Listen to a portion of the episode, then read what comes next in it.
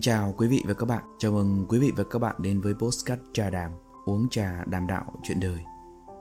Đây là series tập truyện bài học ngàn vàng được chúng tôi phát trên Postcard này. Các bạn thân mến, trong à, phần trước chúng ta đã được à, nghe câu chuyện về Thanh Bảo, con của quan đề đốc, kéo quân về kinh đô hoạch tội nhà vua và đã chiếm được kinh đô. Tuy nhiên trong à, một thời gian ngắn thì quân của nước bên cạnh đã kéo tới lấy cái danh nghĩa là phò trợ cho Thạch Bảo. Tuy nhiên thì quân đó mà có những ý đồ xấu, vậy thì Thạch Bảo sẽ làm thế nào à, để đối phó với thủ thù trong, đối phó với giặc ngoài và đối phó với cả tướng Hoàng Cái là người đang mong muốn phò tá nhà vua cũ trở lại kinh đô. Kính mời quý vị cùng đến với phần 4.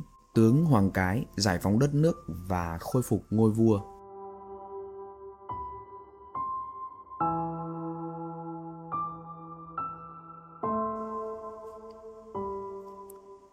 Vì đã cầu cứu ngoại bang đem quân chiếm nước nhà cho nên Thanh Bảo mất hết tránh nghĩa.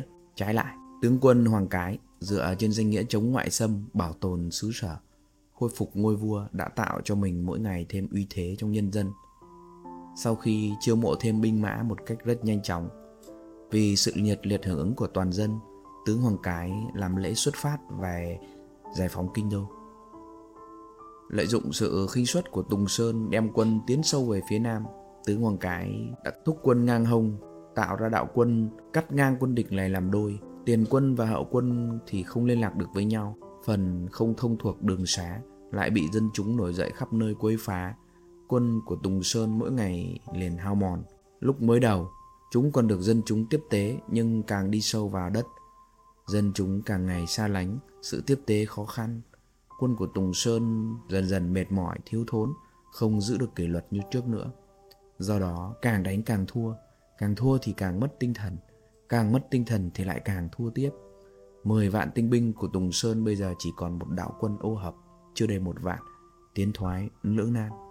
Đáng lẽ lợi dụng tình trạng suy yếu của quân Tùng Sơn, Thanh Bảo hoàn toàn có thể mua chuộc tội phản nghịch của mình bằng cách tấn công vào quân của Tùng Sơn, giành lại à, chủ quyền của đất nước, nêu cao danh nghĩa giải phóng dân tộc khỏi ách ngoại bang nhưng đã bị danh vọng, địa vị và quyền lợi trước mắt làm mù quáng lương tri.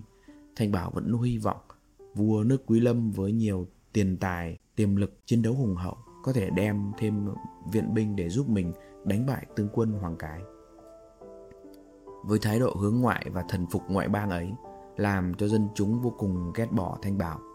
Ngay tại Kinh Đô, nơi dân chúng được hưởng đôi chút ân huệ của Thanh Bảo, Thanh Bảo cũng không tìm được sự ủng hộ, trái lại còn bị ngấm ngầm phản đối khi quân của Hoàng Cái mặc dù ở còn xa và cứ khi nghe tin của vị tướng này càng ngày tiến về kinh đô, dân chúng càng tỏ ra chống đối công khai với chính quyền do Thanh Bảo nắm giữ một cách độc tài.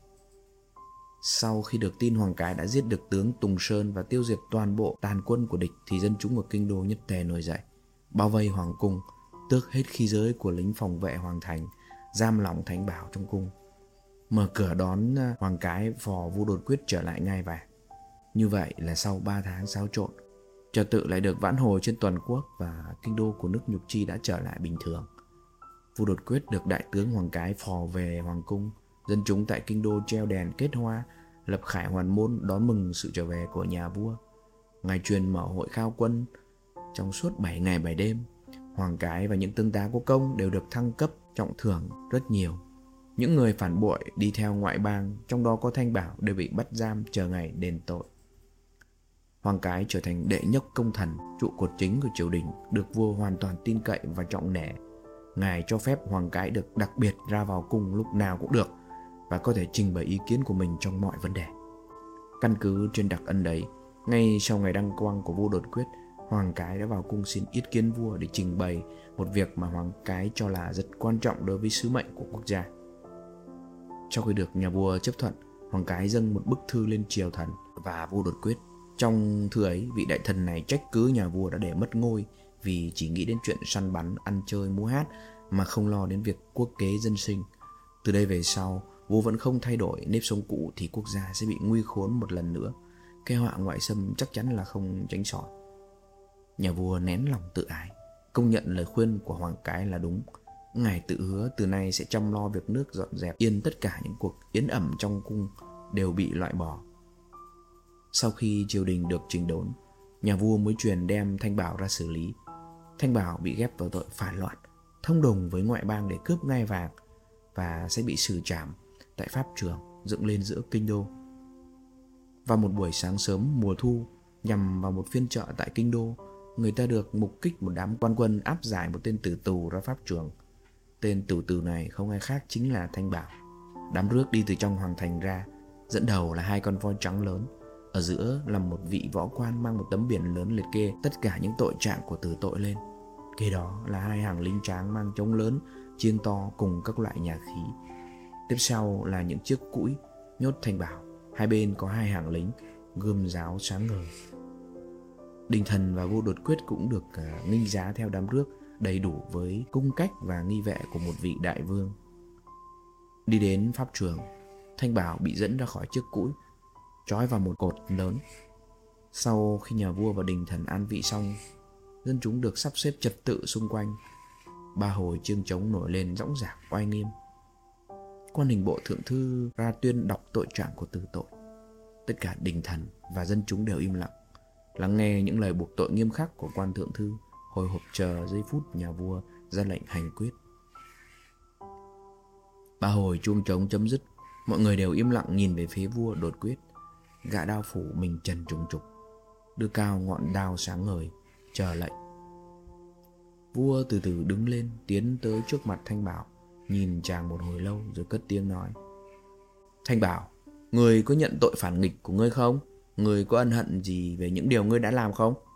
Thanh Bảo bình thản trước nhà vua trả lời. Thanh Bảo đã thất bại trong mưu đồ của Thanh Bảo và Thanh Bảo cam chịu chết. Được là vua, thua là giặc, đó là lẽ thường. Tuy nhiên Thanh Bảo không có gì phải ân hận cả. Nếu ngài thất bại thì hôm nay chỗ đứng của ngài là trước trụ cột pháp trường này và chỗ ngồi của Thanh Bảo là cái ngai vàng chính giữa đám triều thần kia. Nhà vua mỉm cười mai mỉa. Ta khen cho ngươi sắp chết mà vẫn còn cương trực trước khi lười ở cõi đời. Ngươi còn lời nói cuối cùng nào nữa không? Thanh Bảo ngập ngừng một phút rồi nói. Thanh Bảo chỉ ân hận một điều và điều ấy có thể thay đổi cả cục diện ngày hôm nay. Ngươi ân hận điều gì? Thanh Bảo ngập ngừng nhìn xung quanh quan quân đứng, vua đoán biết ý định của Thanh Bảo lên hỏi. Ngươi muốn nói riêng với trẫm chăng? Thanh Bảo gật đầu. Vua truyền cho quân lùi xa ra khỏi pháp trường, tiến sát đến gần Thanh Bảo và nói. Bây giờ ngươi hãy nói cho ta nghe đi. Thanh Bảo thì thầm nói với vua. Vua như sực nhớ điều gì, đứng thẳng người dậy, vẻ mặt đăm chiêu, gật đầu mấy cái như là vừa khám phá ra một điều gì rất quan trọng. Nhà vua xoay lại, nhìn đình thần một chút rồi truyền cho người đao phủ hạ đao xuống, tạm thời đình hoãn cuộc hành quyết.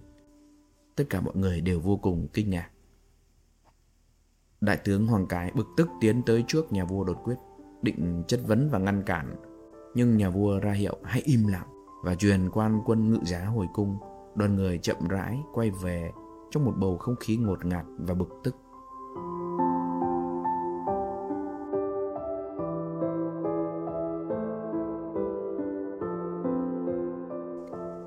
Các bạn thân mến, chương à, 4 của series bài học ngàn vàng tạm dừng tại đây. Kính mời quý vị cùng chú ý lắng nghe đến chương số 5. Chúng ta sẽ hiểu tại sao nhà vua lại làm như vậy, tại sao lại dừng cuộc hành quyết và chúng ta sẽ biết được Thanh Bảo đã nói lời gì đối với nhà vua. Nếu quý vị thấy Postcard Trà Đàm cung cấp cho quý vị nhiều những thông tin hữu ích, quý vị hãy ủng hộ cho ban biên tập bằng cách nhấn like, share và comment những ý kiến của quý vị ở phần bình luận nhé. Xin trân trọng kính chào và hẹn gặp lại quý vị.